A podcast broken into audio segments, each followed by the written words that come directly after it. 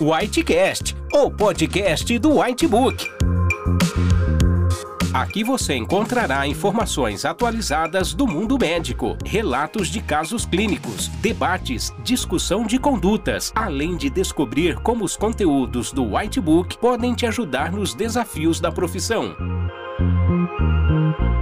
E não se esqueça de assinar o canal do Whitebook em seu agregador favorito.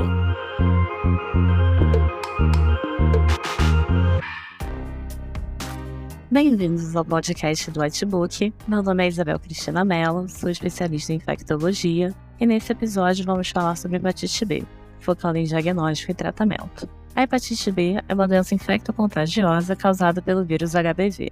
Assim como o vírus da hepatite C, é um vírus com tropismo pelas células hepáticas, oncogênico e com potencial para cronicidade. A transmissão pode ser por via parenteral, por meio do compartilhamento de seringas, acidentes com material biológico, alicates, tatuagens e outros utensílios pérfuro-portantes que possam ter entrado em contato com sangue e terem sido compartilhados. Também por via sexual ou por transmissão vertical. Atualmente, a transmissão por via sexual é a predominante. A infecção pelo vírus HBV pode apresentar-se de forma aguda ou crônica. Por sua vez, a forma aguda pode ser assintomática apresentar sintomas constitucionais e icterícia autolimitados, ou cursar com uma forma fulminante, que normalmente é grave. A forma crônica, em geral, é assintomática, com progressão de doença hepática ao longo dos anos, embora o tempo de progressão seja variável. Seguindo a história natural, há desenvolvimento de cirrose e um alto risco de desenvolvimento de carcinoma hepatocelular. Uma parcela da população consegue eliminar o vírus de forma espontânea. O diagnóstico é baseado principalmente por meio de testes sorológicos, a dosagem dos anticorpos anti-HBS e anti-HBC e também do antígeno HBsAg, que devem ser todos interpretados em conjunto para definir se o seu indivíduo é suscetível, se ele é imunizado por vacinação, imunizado pela doença ou se ele tem infecção pelo HBV.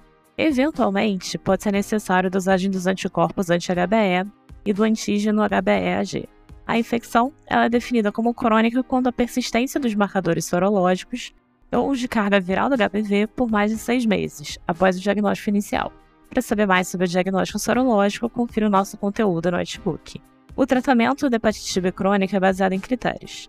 Atualmente, as medicações principais são os inibidores de transcriptase reversa análogos de nucleosídeo. Embora o objetivo do tratamento seja a perda sustentada do HBsAg, com ou sem coroconversão para o anti-HBS, raramente o seu resultado é alcançado. Então, desfechos secundários que definem uma resposta satisfatória são a soroconversão para anti-HBE, a redução da carga viral e ou a normalização da TGP. Para os pacientes que não têm infecção concomitante com o vírus de hepatite delta, os critérios de tratamento são HBE AG reagente e uma TGP duas vezes acima do limite superior da normalidade. As pessoas com mais de 30 anos e que têm um HBE reagente e para as pessoas que têm HBE-AG não reagente, mas que têm uma carga viral do vírus HBV maior do que 2000 e uma TGP maior do que duas vezes o limite superior da normalidade. Outras pessoas que também têm indicação de tratamento, independente dos resultados de HBE-AG, carga viral ou TGP, são aqueles pacientes com história familiar de CHC, manifestações extrahepáticas que sejam graves ou incapacitantes, com infecção com HIV ou HCV, cirrose ou insuficiência hepática, ou os pacientes que irão receber alguma forma de imunossupressão.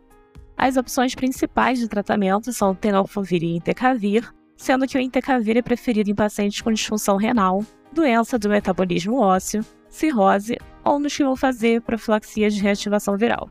Para aqueles pacientes que têm contraindicação tanto ao tenofovir quanto ao entecavir, existe uma outra formulação de tenofovir, que é o tenofovir alafaniamida, ou TAF, que agora já está disponível no SUS. Um cuidado importante a ser tomado nos pacientes com co-infecção com HIV é em relação à terapia antirretroviral.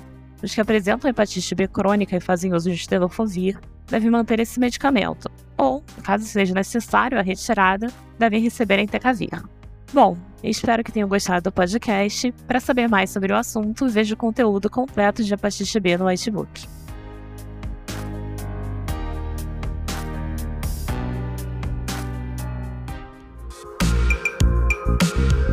Para mais conteúdos atualizados, não deixe de assinar nosso canal do Whitebook e acesse nossos podcasts no portal PebMed em pebmed.com.br.